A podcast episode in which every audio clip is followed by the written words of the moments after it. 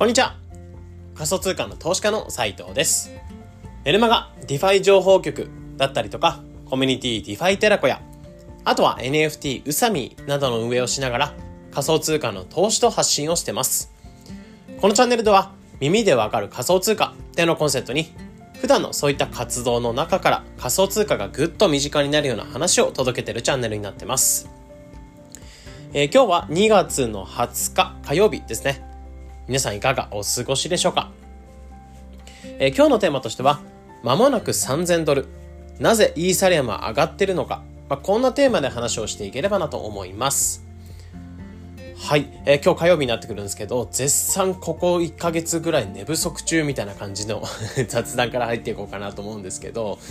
あのー、今1歳の子と4歳の子、えー、今育てながら活動している形なんですけど、最近この1歳の子が夜、まあ、夜泣きなのか、暑くて起きちゃってるのか、でも、毎日ではなくて、うん、なんか1日騒いだら次の日は寝てみたいな感じなんですけど、あの、夜中2時ぐらいから朝方にかけてずっと泣いて起きて、ちょっと寝て、泣いて起きてみたいなものをずっと続けてるんですよね。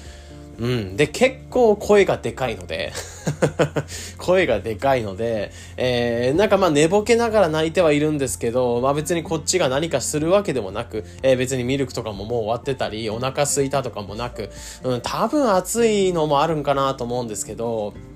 まあいかんせんなかなか寝てくれないみたいな問題が今出てますね。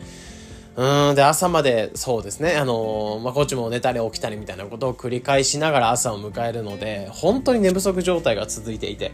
うん、まあ、こんな時に、まあ、仮想通貨とかを結構触ったりすると、ろくでもない詐欺とかに引っかかり、引っかかる可能性？思考力が落ちて、ろくでもない詐欺とかに引っかかる可能性があるので、えー、ちょっとま、こういう時だからこそ気を引き締めてやっていこうかなと思いますね。うん。まあ仮想通貨の市場っていうのが温まってきて、えー、まあガンガンガンガン来るので、まあそういった詐欺、詐欺市場みたいなところも広がってくると思うので、改めて本当に寝不足とか、えー、お酒を飲んだ時とか 疲れてる時だったりとか、えー、そんな時は本当に仮想通貨気をつけて触りましょう。むしろ触らないで OK みたいなところを思ったりするので、まあ今日も、えー、まあこういった発信とか、えー、コツコツ書いていく、えー、執筆していくみたいなところに関しては、あの、眠くてもできるというか、あの、判断力が落ちても、それなりになんだろう、型みたいな自分の中で、えー、省エネでできるようなやり方が自分の中で確立されてはいるので、えー、できることはあるんですけど、いかんせんクリプト触るって新しいことだらけで ここ1ヶ月間ぐらい、あんまり、そうですね、あのね、今日寝れたなって日に関してしか触ってないって感じですね。本当に皆さん気をつけてやっていきましょうみたいなところですね。はい。で、まあ今日に関しては何話していこうかなと思ったんですけど、まあ、イーサレムが元気ですね。うん。まあビットコインが日本円で言うと最高値つけましたよ。まあこのポッドキャストとかでも過去に、えー、ビットコインが最高値をつけた。まあ日本円の円建てなので、えー、ドル建てで見るともう少し先になってくる。えー、日本円建てで見ると1000万円ぐらい、えー、1ビットコインあたり1000万ぐらいに行ってこないと、えー、最高値っていうのが、ドル建てで最高値っていうのが行ってこないんですけど、まあ、円安っていうのが進んでるおかげで日本円の最高値みたいなところは、まあ、すでに超えているっていう状況になってます。まあ、そんな感じで結構ビットコインっていうのが元気だよって感じなんですけど、一方でその時価総額2位を走るイーサリアムにおいても結構価格っていうのは上がっていて、まもなく3000ドルぐらいまでぐいぐいぐいぐいここ最近上がってますね。うん。で、3000ドルっていうのが、だいたい日本円で言うと、えー、日本、日本円じゃないんだと、水準で言うと、えー、2022年の5月ぐらいの水準まで、えー、最高値っていうのをつけるような形ですね。まあ、5月ぐらいって何があったかっていうと、ちょうどその仮想通貨の、えー、ステップンとか、うん、あの、歩いて稼ぐみたいなところが流行ってたりしていて、えー、仮想通貨のバブルっていうのが弾ける前ですね。えー、そこの段階。で、その後テラルナショックみたいなものが起きて、えー、有名、なんか結構時価総額高かった USD ってステーブルコイン、うん、仮想通貨のドルの価値に連動した仮想通貨版ドルですね。えー、これの価値が落ちたりとか、テラルナみたいなところでテラルナショック。で、その後セルシウスショックが起きたりとか、年末の FTX ショックみたいな感じで、結構冬相場をどんどんどんどん生んだのが2022年になるんですけど、えー、そこの冬相場が来る前の時点ですね。うん。まあ、その、えー、公式用の状況の価格までイーサレムっていうのは戻りつつあるって感じなので、えー、ここらに関して、まあ、なぜイーサレムが上がってるのかみたいなところを、まあ、今回ちょっと3つの理由を、えー、持ってきましたので、それぞれシェアしていこうかなと思います。もちろん要因としていろいろありますし、マーケット、まあ投資家さんがどういうふうに動いてるかみたいな動きも、まあ細かいところを追っていくと理由としてあるんですけど、まあざっくりとここら辺理解しておけば、イーサレムが上がってる理由っていうのを抑えておけるのかなっていうふうに思うので、えそこら辺を話しつつ、あとは、まあこの3つの、まあよく考えられる3つの理由以外にも、個人的にここら辺っていうのがイーサレム上がってる理由なんじゃないかなと思うところもシェアしていくので、まあぜひ参考にしていただけたらと思います。はい。じゃあ、まず、そうですね。イーサレムがなんで上がってるのか、3000ドル、まあ、2022年の5月ぐらいの水準まで断然戻ってるのかってところを3つシェアしていくと、まず1つ目としては、まあ、ビットコイン自体っていうのが、え、資金流入っていうのがある。まあ、ここからおこぼれが来たよってところですね。で、2つ目としては、間もなくイーサレムっていうのがアップデートが近づいてるってところ。3つ目っていうのが、イーサレムの ETF、この承認が近づいてるんじゃないかってところ。この3つの理由っていうのがあるかなと思うので、それぞれ話をしていきます。まず1つ目としては、ビットコイン自体が盛り上がっていた。で、そこからおこぼれが、まあ、イーサレムに流れてきてるよっていうのが1つ目の理由じゃないかなと思いますね。まあ、ビットコインにおいては1月11日、うん、今年に入ってすぐくらいにビットコインの ETF、まあ、米国の ETF っていうのが承認されて、まあ、いわば楽天証券とか普通のビットコインが証券として買っていけるっていうところが、まあ、制度として認められたというか、証券として認められたって感じなんですね。うん。なので、機関投資家っていうのがドバドバドバドバビットコインっていうのを買っていく。まあ、お客さんのお金っていうのを集めて、で、そのお金をビットコインってものをドバドバドバドバ買っていくみたいな動きが出ていて、えー、今年に入ってとんでもない量の、まあ、機関投資家というか、めちゃめちゃお金を持ってる、まあ、企業とかが、えー、ビットコインにお金をつぎ込んでるって現状が実は今ありますね。うん。なのでビットコインっていうのが最高値言ってくれたのもだ、まあ、だいぶここの、えー、機関投資家の買いが入ったことで結構価格が上がってるんじゃないかなっていうのもあって、えー、これからもまだまだビットコイン ETF 承認されてまだ1ヶ月ぐらいしか経ってないので、えー、これからまあ、そうですね、えー、1年、5年、10年みたいな感じで普及していくときにビットコインにとんでもないお金っていうのが入ってくる。その土壌が、まあ、アメリカマネーめさすがだなって感じなんですけど、アメリカからお金が入るようになった、ビットコインにお金が入れられるようになったっていうのも一つ目でかいんじゃないかなって感じですね。うん。で、やっぱり時価総額1位のビットコインっていうのが盛り上がってくると、そのおこぼれとして、やっぱり時価総額が高いイーサリアム、イーサにおいても流れてくるかなって感じで、やっぱりそこにでかいお金が入ってきたおかげで、えー、それの関連したイーサリアムに対しても資金が入ってきてる。まあ、ビットコインってものを買ってったんだったら、もう一つ、まあ、イーサリアムもありなんじゃないかみたいな考え方もおそらくあって、で、そこから資金流入っていうのが続いてるんじゃないかなってところで、えー、コインシェアーズっていうところの、まあ、レポート会社っていうか、えー、調査会社みたいなところの出したレポートによると、えー、やっぱりビットコインの次にイーサレムに対して機関投資家とかもそうですし、一般の投資家っていうのもお金を流してますよってデータなんかも出してます。で、そこを考えるとやっぱりビットコインっていうのが盛り上がってくれてる最高値。まあ、ドルで見ると間もなく最の最高値。日本円で見ると、えー、最高値を足したビットコインになってくるんですけど、まあ、これが、まあ、結構注目を浴びてるからこそ、やっぱりイーサレムに対しても資金が流れてる。これが一つ目の理由じゃないかなって形ですね。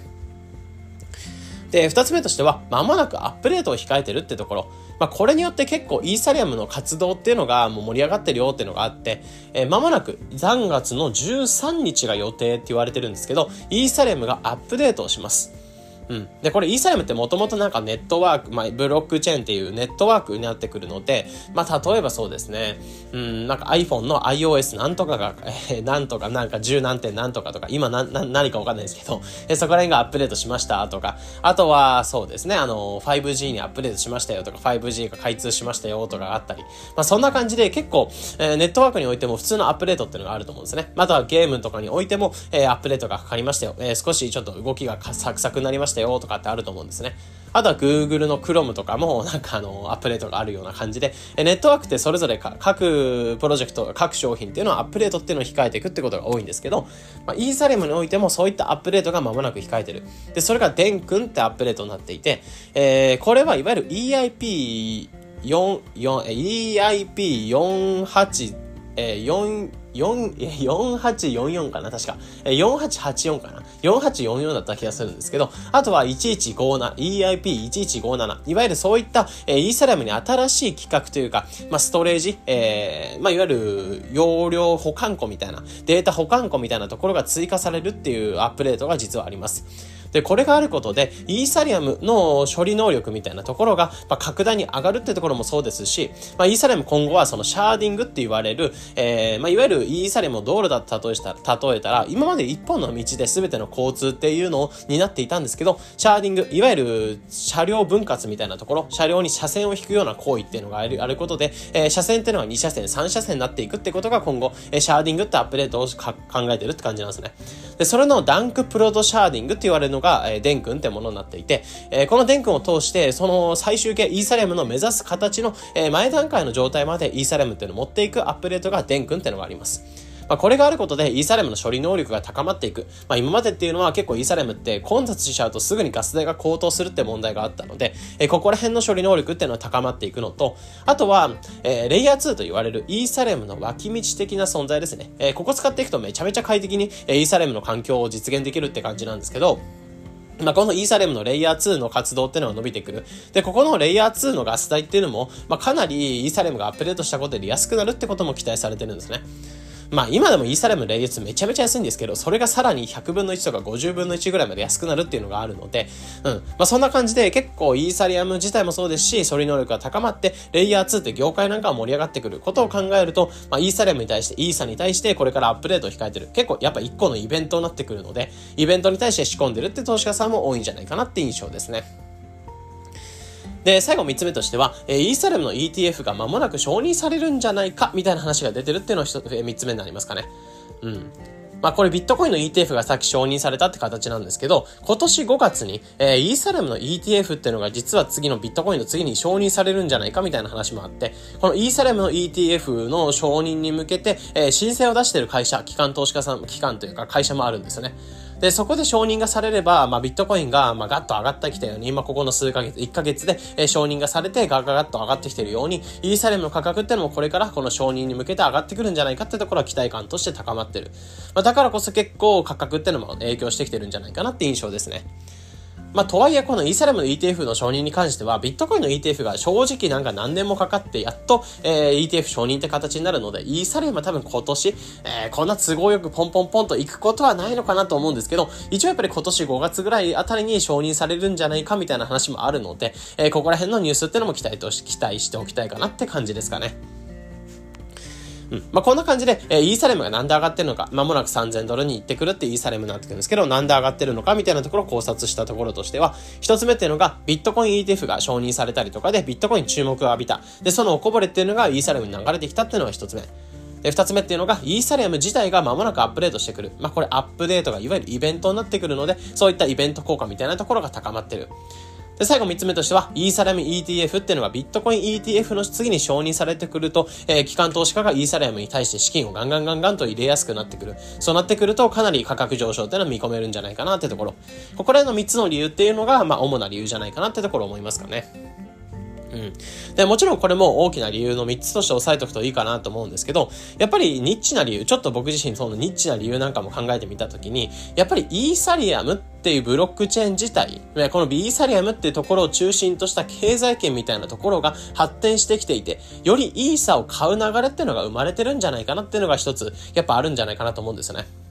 まあ、どういうことかっていうと、イーサリアムって、えー、まあ、ブロックチェーンの超大手の一つではあって、やっぱここのブロックチェーンに勝てるユーザー数とか取引量、取引量とかにおいては、まあ、一時的に勝てるとこもあるんですけど、えー、やっぱり入ってる人たちというか、うん、まあ、お金を持ってる人たちっていうのは、この基本的にイーサレムに在住する、まあ、一番信頼してイーサレムに在住してるっていう感じなんですけど、やっぱここの上での、やっぱ新しいトレンド、まあ、この間話したのが、リキッドリステーキングとか、リステーキングって新しいトレンドが生まれてることだったり、やっぱイーサレム自体の開発というか、プロジェクトっていうのはかなり新しいものが出てきていて、えー、ここの活動が増えることで、まあ、そこのガス代として使ったりとか、預けに使っていくイーサっていうものを、まあ、新しく調達していく。まあ、いわゆるイーサレム系のエコシステムが成長することで、イーサレム系のプロジェクトがたくさん出てくることで、イーサを欲しがる流れが生まれる。で、その欲しがる流れが生まれたことで、たくさんイーサが買われて買われてる可能性があるんじゃないかなというふうに思うんですね。